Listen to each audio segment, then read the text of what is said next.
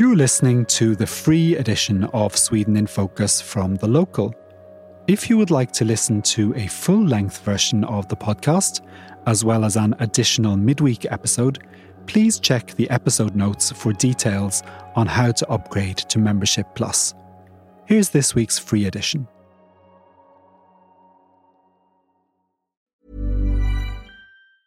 Hey, it's Ryan Reynolds, and I'm here with Keith, co star of my upcoming film, If, only in theaters, May 17th. Do you want to tell people the big news? All right, I'll do it. Sign up now and you'll get unlimited for $15 a month in six months of Paramount Plus Essential Plan on us. Mintmobile.com slash switch. Upfront payment of $45 equivalent to $15 per month. Unlimited over 40 gigabytes per month. Face lower speeds. Videos at 480p. Active Mint customers by 531.24 get six months of Paramount Plus Essential Plan. Auto renews after six months. Offer ends May 31st, 2024. Separate Paramount Plus registration required. Terms and conditions apply if rated PG. Hello and welcome to Sweden in Focus, a podcast by The Local made possible by our members. Uh, this week we're going to talk about Swedish Easter traditions. We'll discuss a new court ruling allowing demonstrators to burn the Quran, as well as terrorism arrests connected to one such incident. We'll look at a new survey worrying researchers that shows a majority of Swedes prioritise security over democracy. And finally, we'll get our teeth into Swedish attitudes to drugs and whether the country is ever likely to join the many other countries decriminalising the possession and use of illicit substances. I'm Paul O'Mahony, and I'm joined today, which is the 6th of April when we're recording this, by James Savage in Stockholm and Becky Waterton and Emma Löfgren in Malmö. How are you all? Yeah, very well, thanks. I'm more worried about how you are after all this uh, stress trying to set up our new studio. I am struggling, to be honest, but you know, we'll, we'll, we'll plow on. You made us get up really early in the morning for this, Paul. I know. I'm just happy the tech delay wasn't my fault. I could just say for, for, for listeners that it has been quite stressful. So if it's if our sound isn't perfect this week, do bear with us.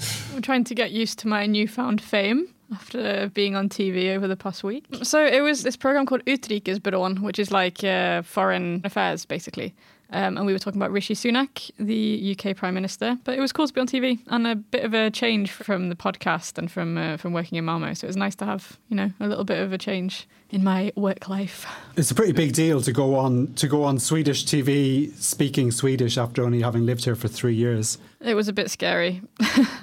and watching back, I was like, "Oh, I said that wrong. Oh, I said that wrong. Oh, I, I should have said this instead." So I, I, it was quite painful watching it back. Actually, I don't want to do that again. It's always painful watching yourself, but you were great. Yeah. Oh, it was. Listening to yourself speaking Swedish is always painful, but it's it's actually listening to yourself speaking Swedish is a really really good exercise. Mm. Now, given that this episode is going out on Easter Saturday, we're going to start today by looking at how the holiday is celebrated in Sweden.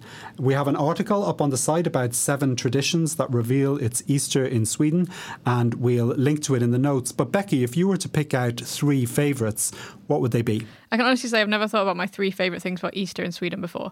Weirdly, my first choice is påskris, which is these like twigs with they used to have feathers on with like colourful decorations on that decorate kind of Swedish homes and, and streets at Easter. And the reason for this is that unlike the the main shopping street near where I live in Malmo, in winter they put out these nice fir branches, pine branches with little lights in, and then they disappear. And then you get to Easter and they put out these nice little påskris with the little eggs everywhere. And I just love that everything's suddenly colourful and there's there's brightness, and you get this feeling of the weather's getting better and spring's on the way. It's sunny. Hmm. Soon you can go outside without like a scarf and a hat and gloves and everything. It's like the first sign of like the joy of spring, the vår ura that we've spoken about before, um, which I think lots of our listeners, especially those a bit further north, will be able to appreciate this like longing for spring. I also love the uh, sharing tradition, which is actually today, the day that we're recording is Maundy Thursday, which is the day where Swedish children, usually girls, um, will go out dressed up as witches, and it's kind of like a trick or treat kind of thing. You know, they'll they'll knock on doors and ask for sweets. But I think that's just a lovely little Swedish tradition that you have the witches go to Blåkulla, so like what would you call that, Blue Hill or something at Easter, which and is dance with the devil. yeah, and dance with the devil, which is kind of an odd tradition. And Blåkulla is a real place, I believe, on Öland, which I learnt for the first time last year. I did not know that. That's cool. It just sounds like a made up place. Like, oh, they go to Blue Hill and dance with the devil. Yeah, a sort of mi- a, a sort of mythical place, kind of like in the in the sky or something, you know, where the Tooth Fairy come from or whatever. But no, it's actually it's actually a real place in Öland, so you can actually go to Blåkulla and uh, dance if you like. When this podcast will go out, it'll be too late, but you can do it next year. I don't know if the I don't know if the devil's there on other days of the year. I think he might just be there on Maundy, Thursday. He's got a very busy schedule. Yeah, Becky. he's got a lot to do. And I guess my last thing, I'm a bit of a gottegris, which is like I have a sweet tooth. And I just love the fact that you give people eggs full of pick a mix, like paper eggs full of sweets. Thanks for that, Becky. And we'll put a link in the notes to the episode we were talking about from this time last year when we had a chat about Sweden's strange Easter insults tradition. Uh, okay, on to the news. And this week, the security police SAPO announced that they had made five arrests in connection with a terror plot following the burning of the Quran outside the Turkish embassy in Stockholm in January. What can you tell us about this story, Emma? Okay, so just to recap quickly. So, far right activist Rasmus Paludan, he burnt the Quran in January because that's what he loves doing the most. Cue big, big outrage in Turkey, but also in many other Muslim countries with um, with demonstrations, people burning the Swedish flag, and so on. And the security police they warned afterwards that it had made Sweden a higher priority target for potential terror attacks. And now, earlier this week, they arrested five people on suspicion of planning just that. And they also linked it to that Quran burning. So these five men are suspected of also having links to violent Islamic extremism. And they were arrested in coordinated raids in Eskilstuna, Linköping, and Strängnäs, which are all cities in Yeah. central Sweden. They were arrested on so called reasonable suspicion, which is the lower degree of suspicion in Swedish law. So that's important to, hmm. to bear in mind. And the security service also said that they didn't believe that an attack was imminent in this case, but they argued that in, in their role they have to step in early to avert any potential threats, so they can't just sit back and, and wait. When this podcast airs, we might know n- more about this because the prosecutor had Friday as their deadline for asking the court to remand them in custody. And that's usually the point in the Swedish court process when at least a bit more information gets released. Because at the moment, we don't have a lot of information at all, really. But that said, they could also decide to let them go, in which case we probably won't have more information. So at the time of recording, we don't really know that. But what I think is Okay. interesting about this case is more the fact that um, the security service and the police are clearly carrying out quite a lot of intelligence work right now behind the scenes, and they're also clearly focusing on specific acts that could be planned in retaliation of this Quran burning. And this story came on the same day that an administrative court ruled that the police had been wrong not to grant permits to demonstrators planning to burn copies of Islam's holy book outside the embassies of Iraq and again Turkey in February. Why did the court side with the demonstrators planning to burn the Quran? Uh, so after that Paludan incident, police refused to give other demonstrators permission to burn the Quran, and they cited this increased threat of terror attacks. And in Sweden, it's extremely hard to reject demonstration permits. You can basically only do it if there's a real risk that the demonstrations could be a threat to public order or to security. And the police argued that this risk existed because of the th- terror threat, but the court found that there had to be even more concrete evidence of security risks for them to be able to prevent the demonstrations from going ahead. So, an overall terror threat is not enough. Like, you'd have to be able to show that there's a security threat that's linked to the specific demonstration in question, hmm. that something's likely to happen at or in very close connection with that demonstration. Right.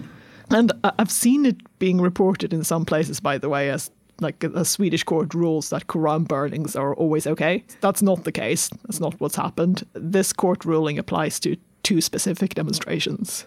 And the police might also appeal the ruling to the appeals court. So we haven't seen the end of this yet. Okay.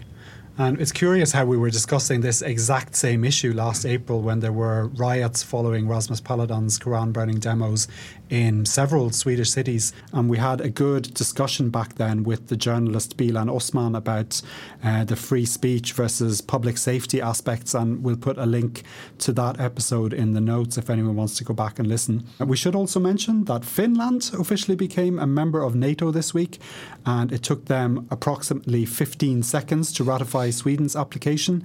And uh, Sweden, of course, is still waiting for Hungary and Turkey. And Swedish political analysts have noted that the court's decision on Quran burnings is not amazing news for a government that hasn't wanted to ruffle Turkish feathers. But it also appears that the Swedish government has now accepted that nothing's going to get done until after the Turkish elections on May 14th. And it seems to be a case of waiting it out.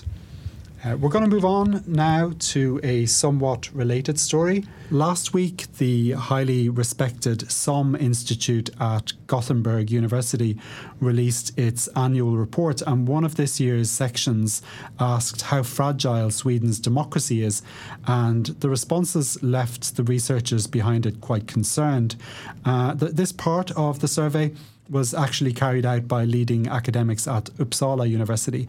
And the reason it's related to the Quran burning story is that the researchers outlined a whole list of things that are stress testing Swedish democracy at the moment, and that was one of them. Can you tell us more about this, James? What are the threats to an open and democratic society that the study talks about? Well, there are a few things. First of all, foreign attempts to undermine democracy. So, foreign powers that are interfering in Swedish affairs to um, try and undermine democracy here. Then you have Swedish homegrown extremists of different kinds. Everything from Islamic extremists to people like um, people like Rasmus Paludan. Mm. Um, and of course, some of these are, you know, interlinked with the issues of foreign extremism. So you can have domestic extremists who, who are working together or, or, or in symbiosis with, with, with, with, with foreign powers. And then you have the third issue, which, the, which this survey focused most on, which is the threat from within. That's to say, Swedes' own attitudes to democracy, mm. which um, was, was, was perhaps the most surprising aspect of this uh, survey, of this study. And the researchers sent questions to 26,000 people in Sweden, and around half responded. And what they found was that when they asked general questions about freedom of speech and freedom of assembly, an overwhelming majority of respondents were in favour, but they wanted to find out what happened when they asked people to choose between security and democracy. What was the outcome there? Well, this is the classic question when it, when um, trying to gauge the strength of democracy. The fact that many people prioritise security over democracy is often used by authoritarian leaders to gain power. Mm. It's like you'll be safe, and you, you know you won't have a you, you, won't, you won't be able to influence uh, politics as much, but you will be you will be you will be safe. And in Sweden, according to this survey, a majority, that's fifty three percent, would choose security over democracy if forced to make a choice. Of mm. course, they would rather have both, but if forced to yeah. make a choice, they would choose security over democracy. And the study then asked if respondents thought that democracy should be temporarily put on hold to deal with a range of societal issues and how many times it would be acceptable to pause democracy. What were the findings there? It showed that in many cases, a majority of Swedes would be willing to put democracy on pause, to put democracy on hold. In order to deal with other issues. Increasingly, people place democracy in opposition to crime, economic well being, the environment, or things like pandemics. Uh, if you ask a general question, people support things like free speech and freedom of association. Are you in favour of these things? Oh, yes, we're in favour of these things.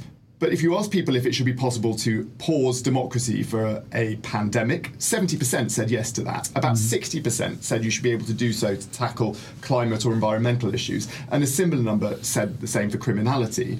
About 50% said, for, said you could pause it for a financial crisis or for integration issues, and about 40% said you could pause democracy to tackle sex discrimination. Only 18% of people who responded to this said democracy should never be paused. Mm. There was a little bit of difference depending on how people stood politically. Yep. So you could see that people who supported the Green or the Left Party, so on the left part of the political spectrum, were more inclined to pause democracy to tackle, say, sex discrimination, and Sweden Democrat or moderate voters were more inclined to pause it to, for instance, tackle criminality. But large proportions of all parties' voters were willing to pause it for all reasons. And they didn't really define what what they meant by that. That was left to the to the respondents. It was left. It was left to the respondents, but. Um, yeah, it was sort of what the, they meant by pausing what, democracy. what they meant by pausing democracy. I mean, you you could interpret that as saying, well, um, they were willing to sort of have what elections cancelled, or, or does does it mean that you do people people interpret it as meaning, well, we're, we're willing to pause some forms of civil civil liberties? It wasn't it wasn't entirely spelled out. So, what were the researchers' main conclusions after they had looked at all the data? Um, the way that the researchers put it was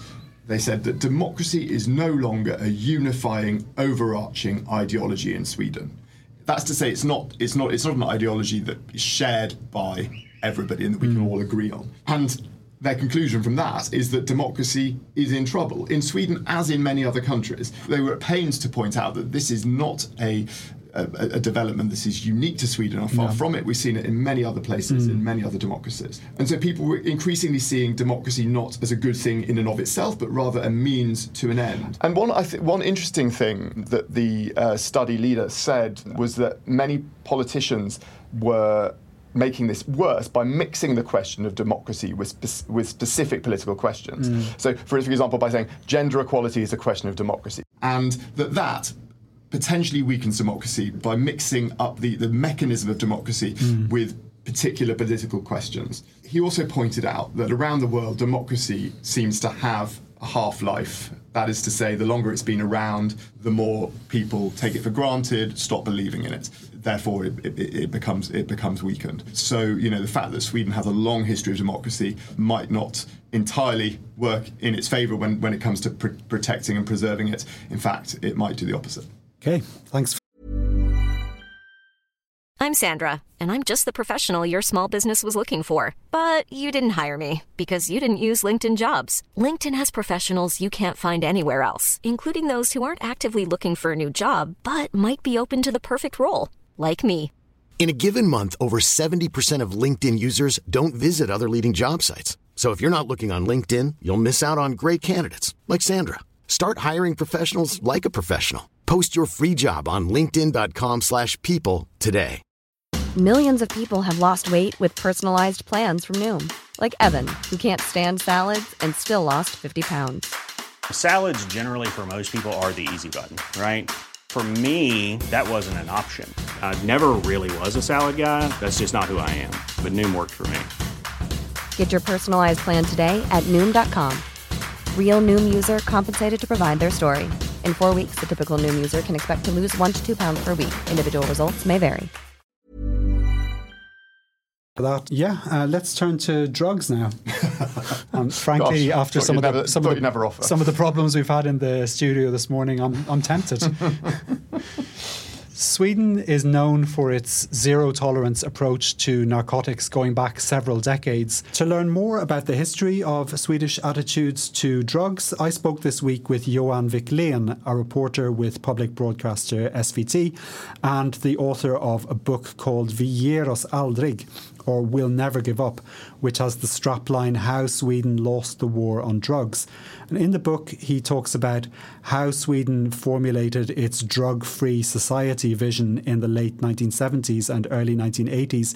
And we'll listen in a moment to an excerpt where Johan Wicklén talks about the social climate in which the zero tolerance approach took shape. We'll also hear him talk about how the law hasn't changed in three decades and, in some respects, is about to get tougher, while also stressing that Sweden has introduced a stronger harm reduction element to its drug policies in recent years. And finally, we'll get his opinion of the Christian Democrat MEP Sara Skyttedal's recent interview calling for the legalization of cannabis and whether it marks a turning point in the Swedish drug debate. you have to understand that Sweden in the 80s, this is really hard for people that have come from outside, hmm. maybe in the 90s or even later on. Sure. We- We were a really isolated country, right? Yeah. Far up north, homogenous in, Yeah. in a way that we are not today. Sure. Far from multicultural. We had a public service monopoly. We had like SVT, Sveriges Radio, Yeah. and and some newspapers. Yeah. We didn't we didn't have a, a, a plethora of media, so to say, No. uh, and and we also had this uh, like history of social engineering and, and, and sort of. So a lot of people thought that we could reach this drug-free society, Mm. but then reality came. so in in the 90s, we, we we joined the EU. Yeah. what that meant for the open borders and, and, and stuff like that. And also culture came. The culture the became globalized in a way that it hadn't been in the, in the 90s. New drug cultures came. Uh, we got the rave scene coming from first the US and then to uh, to Great Britain, England, and and over here in the 90s. And later on, we, we got the internet and, and, and all, all that. So, but it was like a couple of decades there that we thought we had a solution. Mm. And we thought that we were the ones that were, uh, so to say, progressive, and the other countries, they had just given up. And in a way, they had, because if you look at like the Dutch, the Netherlands, that was like the, the symbol for harm reduction and, and another drug policy. They led the way in the in the from the 70s, 80s, and 90s. They were really open with it that the drug problem that's a inevitable problem in an open modern society. Mm. We can try to minimize the harms on the individuals and the society, but we can't eliminate it. And in Sweden, we thought we could eliminate it. Yeah. And just if we go back to the 70s when this uh, tougher policy was implemented, were all of the mainstream political parties behind this shift? Uh, we could say another important thing was in the late 70s, uh, Socialdemokraterna lost their power. Yeah. They had been in power for almost 40 years. Imagine that. The parties to the right, they formed a coalition. And, and for them, drug policy, crime, that was more important. It also became a shift from society is ill, and that's why people are using drugs, right? Yeah. To no, this is an individual problem we have to be more tough on it. And that's what I'm talking about this whole shift between the 70s and the 80s, as you can see in other countries too. So, but what this led to that uh, Socialdemokraterna, they said, okay, we can have tougher laws and we can have all this if we also put a lot of money on, on uh, care and, uh, and all that. Uh, so, in a way, researchers are talking about this massive drug policy was now Mm. forming because Sweden also in the late 70s, in the 80s, we had a lot of money Yeah. to put in welfare. It was Yeah. not like today. So of- of course politics was a part of this. Mm. And also you can see that it was the parties to the right, mostly Moderaterna and then Liberalerna. Yeah. Then they were named Folkpartiet. Those were the, the parties that was pushing for this uh, law to uh, prohibit drug use. Mm. And um, Socialdemokraterna didn't want that law. Then something happened when, when the law was in place and, and everything. Then something happened and, and Socialdemokraterna was okay with it. And Okay, so they never tried to roll it back. no. And and why I'm talking about this law is really important because that's what's being debated, discussed now. And that's also what our politicians do not want to handle. Because it's this law has over 30 years. Yeah. It- it's, it's over 30 years old, but has never been evaluated. Also, our new um, coalition uh, have now said that it's not going to be. The thing is, in Socialdemokraterna, you had a lot of people in Socialdemokraterna that had invested a lot in the drug-free society. Mm. You had Morgan Johansson. You had you had a lot of of people. So ideology was was also a big part of why they did not want to evaluate the law. But I think now with the new coalition with Tidöpartierna, it's more about not showing any weakness regarding crime, right? So it's it's not so much we hate drugs, but uh, in fact they will strengthen the law. Uh, I don't know if you have written about this, but from this summer, low level dealing of drugs, like any amount, will get you a minimum of six months in jail. Right. I wouldn't have guessed that's what where we're going for uh, the last couple of years. So in a way, we're going into a, a kind of Swedish-ish uh, war on drugs era. That that in, a way reminds, especially this low, low-level dealing, minimum penalties about about the U.S. in the 80s. Mm. But we'll see how this will play out because we don't even have like play, place in the in the prisons now. So so we have to build a lot more prisons. We saw a TV interview a few weeks ago with the Christian Democrat MEP Sara Skyttedal, where she confessed to using cannabis in countries where it's not illegal. Yeah. And and she argues for the decriminalization of cannabis, and she very much doesn't have her party's backing there. But do you think Sweden is ready for that conversation? Actually, she's arguing for regulated cannabis, even not just decriminalized. Right. She she wants to legalize cannabis.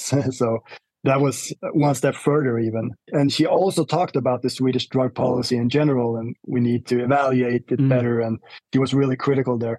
But that has been has been disappearing in, in the in the cannabis discussion, so to say. Yeah. And that that shows us just how symbolic cannabis is also today. It wasn't so strange that it was a relatively young politician mm. that, that, said this. You couldn't have a, a, a politician that was 40 plus or 50 plus couldn't have said this, I reckon. And also, it wasn't a shock that it came from someone that has been down in Europe as a politician. And I've been interviewing her also, and even in her party group, the, the Christian Democrats, people are asking her, why are Sweden doing this policy? Why, why so inhumane? Why so hard? And among Swedish Christian Democrats, this is, of course, a taboo. This has sent a shockwave, I would say, throughout the party. And uh, obviously, Sweden is not ready to discuss this. No, because once again, if you look at what we have been discussing, we have been discussing if we are going to evaluate the 30 year old law or not. Mm. And both the last government and this has landed in no, we're not. That was the journalist and author Johan Wicklén. Uh, he had a lot of really interesting things to say on the subject of Swedish attitudes to drugs. And since I'm off on holiday all next week, we thought we'd run the rest of the interview as a standalone episode next Saturday. So do tune in again if this is something that interests you. Now, Becky, we just heard Johan Wicklén predict that there's an awfully long way to go before Sweden thinks about legalizing cannabis. Are you surprised at the strength? Strength of the resistance to cannabis policy liberalisation here? Yes and no. I think from a Swedish perspective, there's not really a difference between like hard drugs and soft drugs. Everything mm. is drugs, and like cannabis is as bad as heroin, is as bad as cocaine to a Swede. So I think if you see it from that kind of from that light, then I'm I'm not surprised that there's such a resistance. But I think on a global level or on a, a European level, it is quite surprising because I think there are some some other countries that either have legalized or are considering legalizing specifically cannabis for various reasons. So I think it'll be interesting to see what Sweden does on this, but I wouldn't be surprised if it stays illegal for a long time. Now, for anyone who listens to the full interview next week, there's a bit where I tell Johan Wicklén about uh, how when I first moved to Sweden, I tried to have a conversation with my new Swedish friends about recreational drug use, and it was like I had summoned a demon. I was like, their moods darkened and they completely shut down the conversation. I was kind of shocked. But what we unfortunately didn't get on the recording was when he subsequently asked me what age my friends were. And I said, so same as me, born in the mid to late 1970s. And he said that a lot because those were exactly the children who were exposed to the most heavy handed propaganda at school that convinced them at an early age of what Becky was just talking about that cannabis was as bad as any other drug and it was a dangerous gateway to much worse things. And Emma, you're a decade or so younger than me, I think. You don't have to confirm or deny. We'll just say that's that's how it is. Uh, what was it like for you growing up? Were you terrified of cannabis, or was it not still being talked about so much in those terms by the time you went to school? You know, I've been trying to think about that, but I can't really remember. So I don't think it was that mm. that hmm. big of a deal. I think we mainly thought about it as a kind of relic from the 1970s, like like old hippies and stuff. But I don't think we as school children were sort of warned that much about about cannabis. I remember being massively anti smoking cigarettes as a child, so I was probably conditioned into thinking that. But drugs, I don't remember it really being a thing when I was growing up. But I did grow up in a fairly small Swedish town and I was a squeaky clean geek. So. How about you, James? You weren't a squeaky clean geek, were you? Drugs have never been my thing. Um, but how, how did let you... me put that on the record in case my mother is listening. Um, but I was surprised when when I, I was very surprised when I came to Sweden that basically how illi- illiberal Sweden was on many on, on, on many issues, with very little focus on personal liberties in things that might be called sort of the sin areas. You know, mm. the, it was if it was drugs, alcohol, sex, prostitution, gay saunas. You know, we'll, we'll just ban them all or restrict them hugely. Um, and, and, you know, in comparison to other Protestant Northern European countries like Denmark uh, or the Netherlands, um, taking a, a, very sort of puritanical and kind of old school moralistic view, which was sort of there you kind of which you kind of dress up in, in a kind of sort of social democratic folkhems kind of clothing. But ultimately, it's it's kind of in many respects old school moralism that still survived from this from the Swedish agrarian society. I would I would argue. Well, I remember the British tabloids being shocked when they found out that a lot of Premier League footballers were taking snus, Yeah. the Swedish moist tobacco that you put under your lip. The teabag uh, style pouches yeah. ruining the Premier League.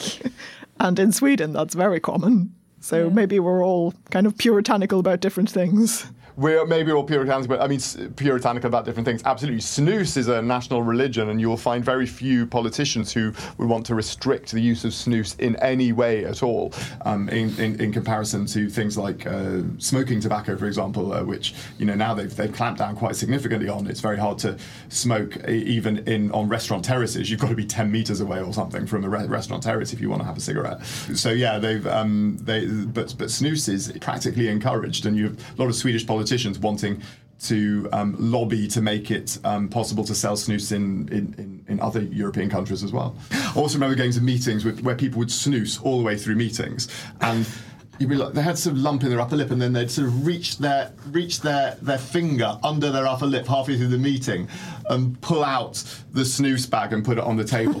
which, which when, when you when I was in meetings with people who were you know foreigners who who, who, who were just visiting Sweden. little bit shocked. They what the hell is this person doing? What is that thing? It's a very widely used uh, product in Sweden. It feels like you can't even discuss the fact that snus might have health issues, might cause health issues. Like I've seen so many people when you're like, oh, well, does it cause like increased rates of throat cancer or lip cancer? People are like, no, no, no, snus is much healthier, much healthier than cigarettes. no, no, it's healthy. We can't ban it.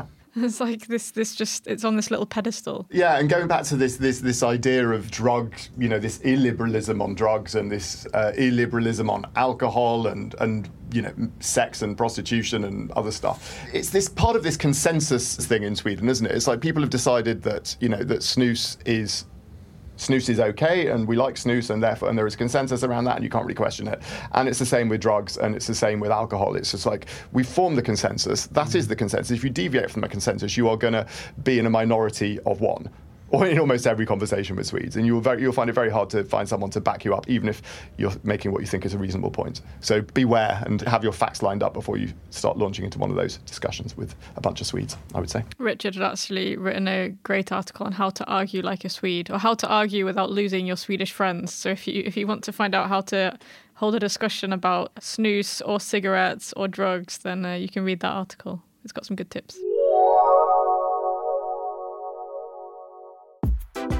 And that's all for today. Thanks, as always, to our members whose support is what makes this podcast happen. And if you like the podcast and you have a moment, please help us get the word out by leaving a review or rating it or sharing it with people you think would enjoy it. Our panelists today were James Savage, Emma Löfgren, and Becky Waterton. I'm Paul O'Mahony, and we'll be back again next Saturday with the full interview with Johan Wicklén. Until then, take care.